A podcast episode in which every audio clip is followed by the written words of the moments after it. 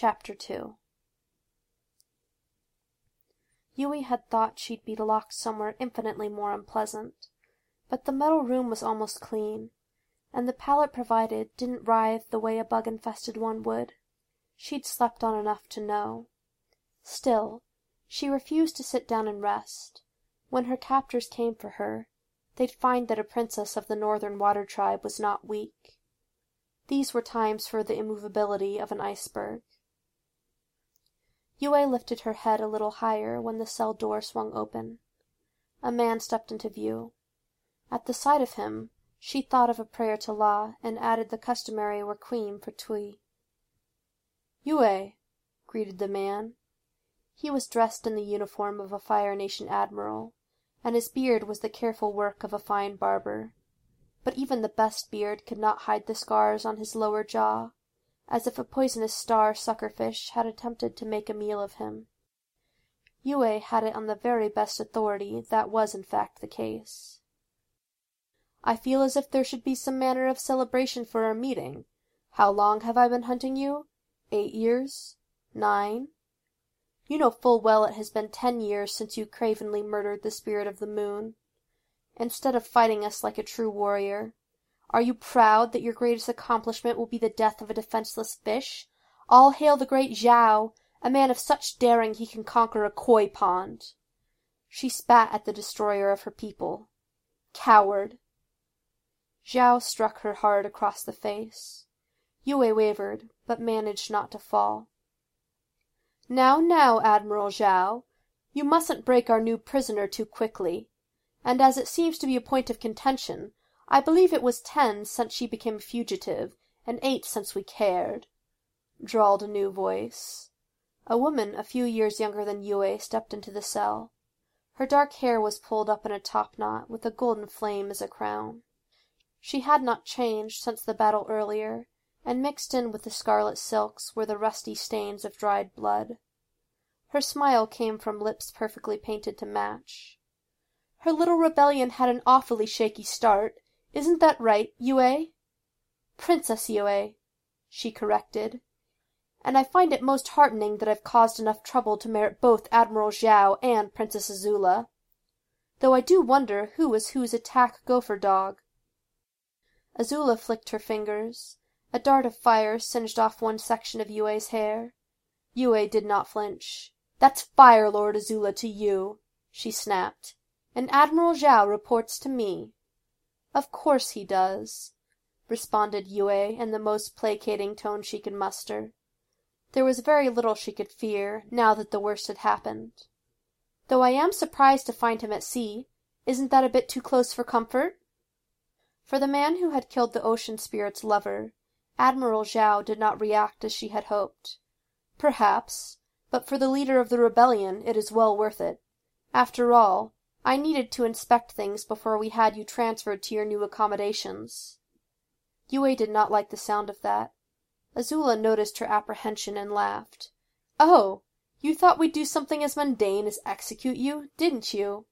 Then you could be the noble martyr for your silly little cause. No, it won't be that easy. I've been telling Admiral Zhao about all the fascinating techniques those old Earth Kingdom spies had. The Dai Li are so creative.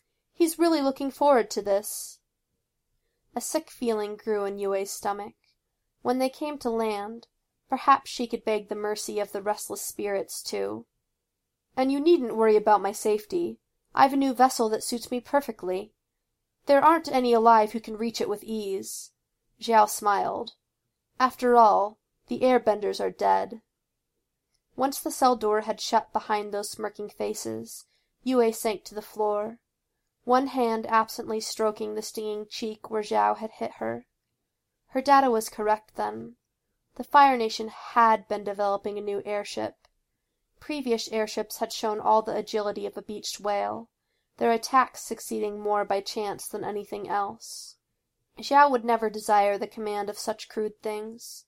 But if those two clever minds behind the first had designed a new ship, one large enough or destructive enough to be fitting for both Zhao's rank and ego, an airship whose existence was so tightly guarded that only one of Yue's spies had returned from her mission, and that mortally wounded. Yue squeezed her eyes shut, willing herself to be strong. Lin Fua may have been near death when they brought her aboard, but the master spy had not faltered in the defence of their ship. She had died taking a spear for Yue. They had all died for Yue, and through her, everything she represented. If the Dai Li's interrogation methods were as formidable as rumored, then the rebellion was in more danger than ever from her. If she broke, all of their plans would come to nothing. She would die before that happened.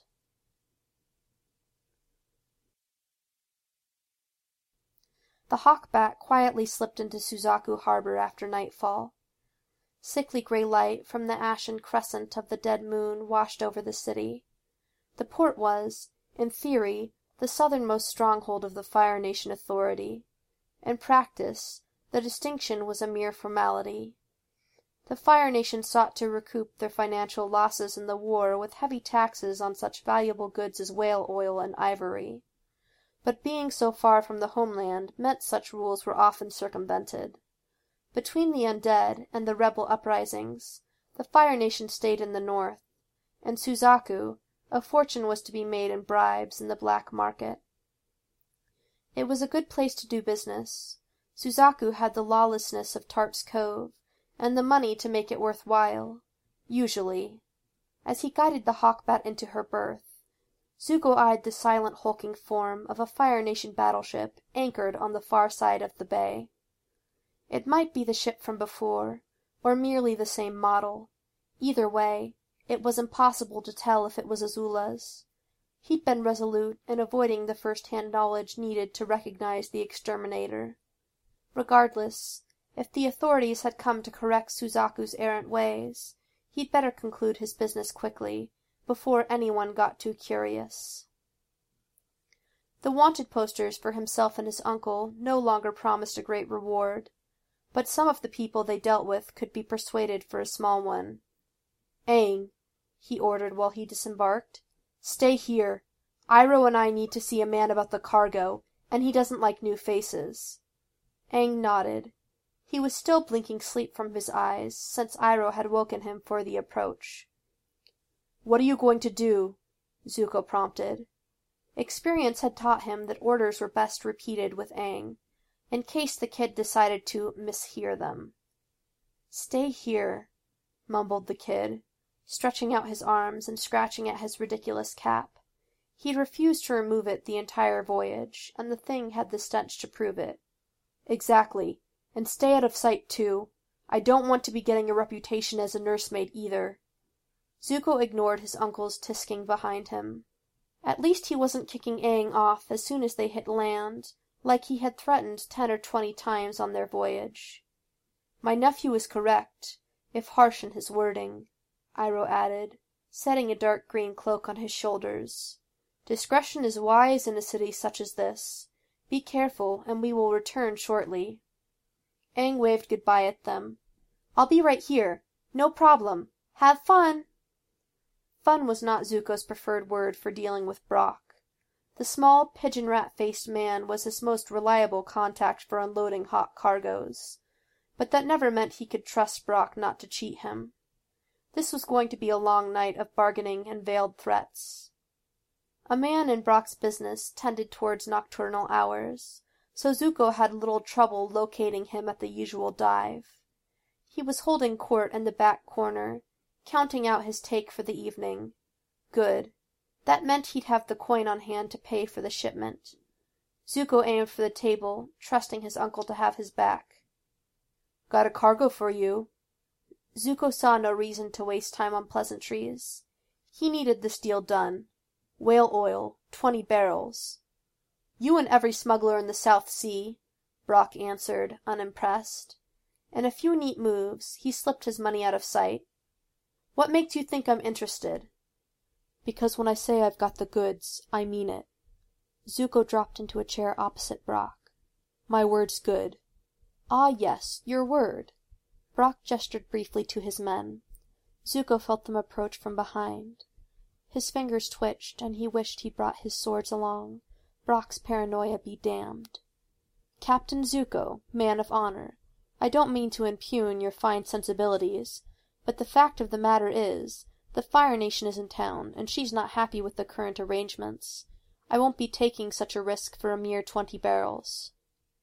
"It's twenty barrels of the highest quality," Zuko responded. His gut tightened at the mention of she. "I'll give the whole lot to you for four hundred silvers." "No deal. Tell you what." Brock leaned forward. "I'll sell you the paperwork for authenticated oil transport for one hundred silvers then buy the goods from you at twelve silvers a barrel. We'll walk into the Bureau of Commerce tomorrow morning and take care of it all legal like, so's I don't have to worry about any unfortunate government interest." Zuko struggled not to show his dismay on his face. Brock knew this was a deal he couldn't accept. There was no way he could walk into an official Fire Nation building, with his wanted poster on the wall. He'd known twenty a barrel was unlikely, but Brock's counteroffer already undercut his by far more than anticipated. He tried to bluff a little. "I can always take my cargo elsewhere. I'm sure someone in this city knows the value of a purchase off the books." "You may find better luck elsewhere," Brock smirked. "Though did I mention the name of the battleship that graces my fair city? It's the Exterminator." Azula's flagship. Agni's balls, it had been her. Zuko knew he had to unload and unload fast, and that every minute spent looking for a better deal was another one closer to discovery. Brock probably wouldn't betray him. A reputation for snitching could be more trouble than the reward was worth, but he knew enough to know Zuko was trapped. He would have to accept whatever Brock deigned to offer, and hope Brock didn't want Azula's attention any more than he did. Zuko took a moment to curse his sister, his father, and himself for this state of affairs. He'd broken all ties with them when he was sixteen, and in return he was forced to exist at the margins of society where even the bottom feeders could outmaneuver him. After a few more rounds of bargaining, Zuko sold his cargo for a mere five silvers a barrel. In the overland trade it could be worth thirty. Zuko left the bar fuming. They'd barely made enough to cover the cost of sailing. The only bright side was he didn't have to pay Aang. "You did the right thing, nephew," Iroh said as they walked back to the ship, hurrying as fast as they could without drawing attention to themselves. "With the information Brock gave us, we know that our leaving is tied more to our fortunes than any wealth that could be had. It is a fool who jumps a canyon to reach the Moon Peach on the other side." "Tell me that on your third week of hardtack snapped Zuko as he neared the Hawk Bat, scanning for any sign of Aang. Good. The kid had kept his head down as instructed. He cheated us, and we both know it. Better our money than our lives. I do not want your proverbs right now, uncle. Zuko climbed aboard and took a moment to feel the calming rock of the ship. Aang, you can come out now. No response. Had the kid fallen asleep? Zuko called out again. They needed all hands to roll the barrels out and into the generous embrace of Brock and his men. He heard no answer in return. Aang was not in his bunk, or anywhere in the hold. Zuko climbed onto the deck, cursing the brat for running before he could kick him out himself. He'd almost been willing to keep Aang on. He should have known better. The kid must have taken off the instant Zuko was out of sight. But why? For him to even ask himself the question showed how much Aang had gotten under his skin. The brat "Zuko!" Iroh sounded frantic. A small flame danced in the palm of his right hand, and in his left he held a scrap of paper. Zuko snatched it out of his hand. It was a note, written in a messy scribble that could only be Aang's. Dear Captain Zuko and Iroh, I know you told me to stay on the ship, but I overheard some pirates walking by, and they were the ones who took Appa from me. Appa's all I have left, so I have to follow them. I'm really sorry, but I'll be back soon. Hopefully with Appa. He's really nice. You'll like him. Anyways, they said they were going to go talk to someone on the Extreme Baker or something. I will know when I get there. Aang. That complete and utter idiot. Even if Appa was all Aang had left of his family. And Zuko was unclear on this. He was fairly certain that Appa was some kind of pet. Running after a band of pirates was pure suicide. Zuko, you must go find him. Iroh crumpled the scrap in his hands. I fear Aang is walking into danger he is not yet ready to encounter. Obviously. Zuko swallowed, his throat thick. "And I was just beginning to like the kid. But we can't draw attention to ourselves if he's run up against some pirates. Remember the last time we faced some pirates, Uncle? You know, when they blew up my ship?" "It is more than that. He must be headed towards the Exterminator. Were Azula to get his hands on the on an innocent like that, the results will be far worse than we can imagine. Perhaps he has not gone far. You will go and find him quickly. Uncle, we have our own problems. Brock's men will be coming. I will finish our business here. You will take care of Aang. Uncle, that child is under our protection." Zuko had not seen Iroh so vehement in a long time. "What is the honorable thing to do?" "I gave up on honor a long time ago," said Zuko bitterly. Brock and others like him may taunt him for his honorable ways, but he knew what he had done to survive since the day of his second exile. Memories of a mask now lying at the bottom of a river swam through his head. His time as the Blue Spirit may have earned him the hawk bat, but there had been no honor in those deeds. "No," Iroh said. "You redefined it. Now follow the path that has been set for you and bring Aang home."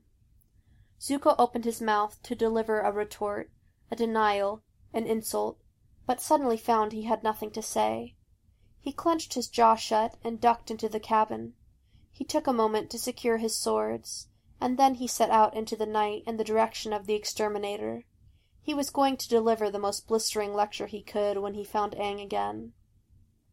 He slipped from shadow to shadow, mindful of his risk. All he needed was some bright eyed soldier recognizing him and jumping at the chance for promotion. Why did it have to be the exterminator? Azula's flagship usually patrolled farther north, where the Fire Nation had more sensitive interests. Azula herself, he knew, was called Fire Lord now, though she acted as Ozai's chief enforcer. Their ancestors would be ashamed to see the title of Fire Lord so profaned. The throne would never be his, but some days it stung a little less, when he thought about what it had become. Zuko wound through several city blocks near the waterfront, keeping his ears alert for any group that sounded particularly piratical, or anyone that sounded particularly annoying. How did Iroh think he could find one boy in a city this size? Aang probably wasn't even heading towards Azula's ship. He'd written Extreme Baker, after all. They weren't that similar. The kid was probably now cheerfully harassing the beleaguered staff of some unlucky all-night bakery about windpipe cushions, whatever those were. He couldn't possibly be so foolish as to follow a band of pirates into a Fire Nation stronghold. Zuko muttered a curse and picked up his pace. He dearly hoped Aang was showing a previously unknown sense of preservation, and stopped this idiocy before he ended up sandwiched between two groups of people willing to kill him with a smile. He arrived at the exterminator's pier. It was empty, except for a small group of men who were trying to skulk in the shadows of the nearest building. There were three of them, one with a parrot lizard on his shoulder, or just a very misshapen hunchback. They looked familiar. Zuko narrowed his eyes, but shoved aside the urge to sneak closer and wring their stupid necks. If those were the same pirates, revenge wasn't going to help him now, and jumping out of an exploding ship was not an experience he cared to repeat.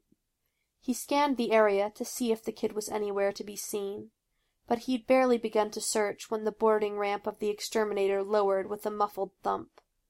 A man in a heavy dark cloak stole out of the ship and over to the skulking band of no good dirty lowlives. Zuko snorted quietly to himself. This guy was about as stealthy as a Komodo rhino in a china shop. What are you idiots doing here? Whisper shouted the cloaked man. His voice sounded familiar. I told you never to come to me. I'll decide when and where we meet. You asked us to go digging for information. If you don't want to know where the rebel princess is, then it's your loss, said the hunchback parrot lizard man. I know where she is. The freakish little white-haired bitch is currently in the hold of the ship behind me, the one belonging to Fire Lord Azula, who The cloaked man grabbed the pirate leader by his shirt and hissed in his face. If she hears our little arrangement, will kill us, slowly and with pleasure. Someone moved in the shadows behind the pirates. Zuko darted closer. If the cloaked man was who Zuko thought it was, he wouldn't have the least compunction in silencing potential threats, no matter how young. We've other information as well, Admiral, gasped the leader, tugging ineffectually at the cloaked man's grip. He released him with a shove. The pirate staggered a moment, and continued. We've discovered a most unusual animal. Silence! I don't care about that. Save that nonsense for the circus. That was definitely Zhao's voice. Great. Someone else who wanted him dead. What a fool his younger self had been, not to kill Zhao and their Agni Kai when he'd had a chance. Zuko sank deeper into the darkness. On the bright side, it seemed Zhao was likely to get himself killed soon enough, plotting behind Azula's back. Zuko had thought Zhao smarter than that. The meeting lingered a few moments longer. There were recriminations, directions to send discreet messenger hawks to chosen locations, and Zhao's boasts about his new command, the Flaming Fist. Once Zhao was satisfied he had re-established his power and importance, he finally left. The pirates began to disperse, and Zuko prepared to follow them, itching for a fight, even though he knew it would be suicidal. Aang would be nearby if they were truly his only lead to the mysterious Appa. Out of the corner of his eye, he spotted a small figure darting towards one of the chains that anchored the battleship to the pier. Why was Aang moving away from the pirates and towards the exterminator? Zuko gave chase. Just before Aang prepared to shimmy up the chain, he grabbed his ankle and dumped him on the ground.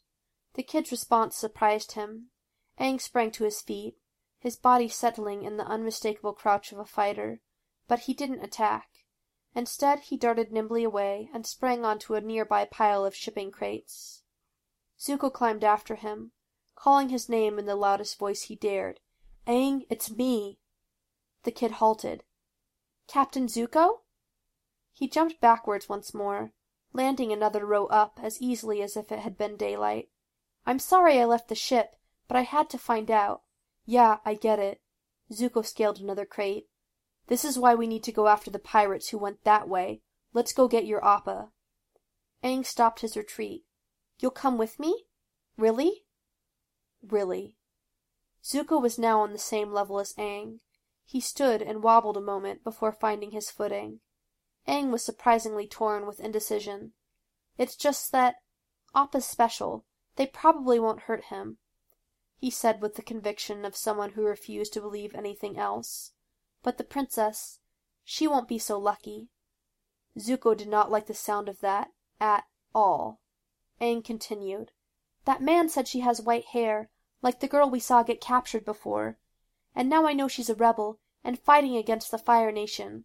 We I didn't do anything before now, and now I have to do something. I owe them. I have to try. You don't owe anyone anything. That wasn't right. No, wait, you owe me, me and my uncle, and we need you safe. Zuko braced himself. So you are going to come back to the Hawk Bat with me. Understood? Aang shook his head, and Zuko pounced. He was a grown man. He could take Aang back by force if necessary. The kid dodged. Zuko spun around and lunged after him. But Aang danced effortlessly away again. This was ridiculous. He should be able to catch one scrawny kid, no matter how agile he was. Will you just hold still? Zuko grunted. He dove towards Aang to bring him down in a tackle. Aang simply leapt over him with a forward handspring, and as Zuko tucked in a roll and came to his feet, he vaulted lightly over the edge. Aang landed neatly on the ground and tilted his head towards Zuko. I'm sorry, he said softly, but I have to do this and then he launched himself once more onto the chain and made his way to the exterminator. Zuko clambered down off the crates, but it was too late. He watched him disappear into the ship and cursed. The easy thing to do would be to let the kid get himself killed. It was just like the sea chase earlier, not his problem. Only it was. This wasn't some random stranger. This was Aang. Aang, whose idea of being cool involved spouting off slang used by crotchety old men. Aang, who laughed at his uncle's stupid jokes and listened to his endless anecdotes about tea with all apparent interest. Aang, who talked to Zuko constantly and paid attention to his teachings, eventually, and who inevitably looked happy to see him, no matter how hard he scowled. As annoying as the kid was, as naive and strange, Zuko knew he couldn't just leave him to Azula. He'd known it would come to this the instant Iroh said Aang's safety was his duty. Zuko crouched, gathered his strength, and leapt after Aang. If Aang's safety was his responsibility, then the only person who was allowed to strangle him was Zuko. He shimmied up the chain and through the porthole, after peering through it to see if there was anyone looking. It was a tight squeeze, though he was sure the kid had slipped through just fine. He fell into a storage room, empty of people but for Aang, who was perched on a box, knees bent, resting his chin on both hands. It was the expectant look on his face that made Zuko want to scream. Aang was not surprised that he'd followed. You, Zuko said in the off chance the kid would listen to him this time, are coming with me. No, I'm not. Do you know where the prison cells are on a battleship? Of course I do. Don't. Definitely not. My uncle sent me to rescue you from your own stupidity, so we're going to go through that porthole and back to where it's safe. Well, Aang began, in far too reasonable a tone, I'm going to rescue the princess, and so if you're rescuing me, you have to rescue her. Did you find out where the prison cells were when you were exiled? On the ship you didn't blow up? Zuko ground his teeth very loudly. He'd known every inch of his first ship, the old steamer his father had granted him for the first portion of his exile. It had been his only home for three years, until Zhao's pirates had destroyed it. If Zuko was going to do something stupid, he would much rather it involve sticking it to said pirates than standing around in his sister's flagship arguing with a twelve year old. The princess can solve her own problems. We need to. Is somebody there? A voice called out. Zuko spun towards the doorway. A Fire Nation soldier in full uniform appeared. Listen, you're not supposed to be here. They were caught. Zuko struggled to think up a plan. Aang scratched his cap. "Would you believe we're ghosts?" he asked. "And this is all a dream?" The guard shook his head. "You can't be ghosts. You haven't tried to kill me yet." He frowned, pinching himself, and then peered at them. "No, you're not dreams either. I'm going to have to take you in." "Oh, don't mind him. That's my idiot brother." Zuko grabbed Aang by the collar and yanked him back. He wanted to see what a real-life Fire Nation battleship looked like. I'll just take him, and we'll be on our way. You are in so much trouble, young man."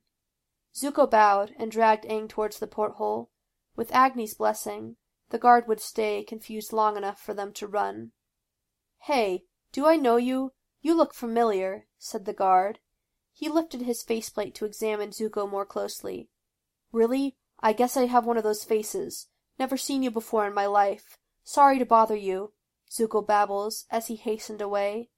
Agni had never liked Zuko very much. "Wait! I've seen you on wanted posters!" His mouth drops open. "You're Prince Zuko!" He gaped at them in astonishment. "Er," said Zuko. The guard blinked, then began to shout for help. He didn't get to finish. Zuko let go of Aang and sprang across the room, knocking him out in one swift blow. The guard crumpled to the floor. Zuko cursed. The man had managed to get off one good shout. More soldiers would be coming. There wasn't much time. He assessed the room they were in. It was a storage space, with crates stacked up to the back. There might be space to stuff a body or two. He hoped for two. He began to strip the armor off the guard. "You really are a prince?" whispered Aang. "Then where did you learn to bake?" "What? It doesn't matter. I'm not any more." Zuko grunted as he struggled with the dead weight. "Help me get his uniform off. If we hurry we might have a chance of surviving this mess a little longer." In a few hasty moments they'd stripped the guard and shoved him behind a large crate marked for sanitation use. Zuko could hear the footsteps of other Fire Nation soldiers approaching. He quickly dressed himself in the stolen armor. Aang tried to help with a few of the straps. The footsteps were coming closer. Whatever he was wearing would have to do. Zuko yanked the faceplate down and pushed Aang into the same cramped space as the guard. He didn't even have time to admonish Aang to be silent when two men, wearing armor much like his, entered the storage room. Private Lee, report!" barked one. He wore the insignia of a sergeant. "There was a pigeon rat, sir," Zuko answered as smartly as he could. "You shouted an alarm for a pigeon rat?" "It was a big pigeon rat, sir." Even through the faceplate, Zuko could tell the sergeant was looking at him with utter disgust. "For the last time, Lee, I don't care how big the pigeon rats are. I'm putting you on sewage maintenance for your next rotation. Maybe that'll teach you not to shout at every rodent you see." He beckoned to his underling and began to leave. He was halfway out the door when he turned around. "And Lee?" "Yes, sir." "Fix your breastplate fastening. Spirits forbid the Fire Lord saw you like that. We'd all be fired." Finally the soldiers left. Once he was certain they were gone, Zuko dropped his head against the wall. The helmet clanked in a satisfying way. Now he needed to collect Aang, and figure out some way to get the hell off this ship, before anyone killed him, or he did it himself, to save on exasperation.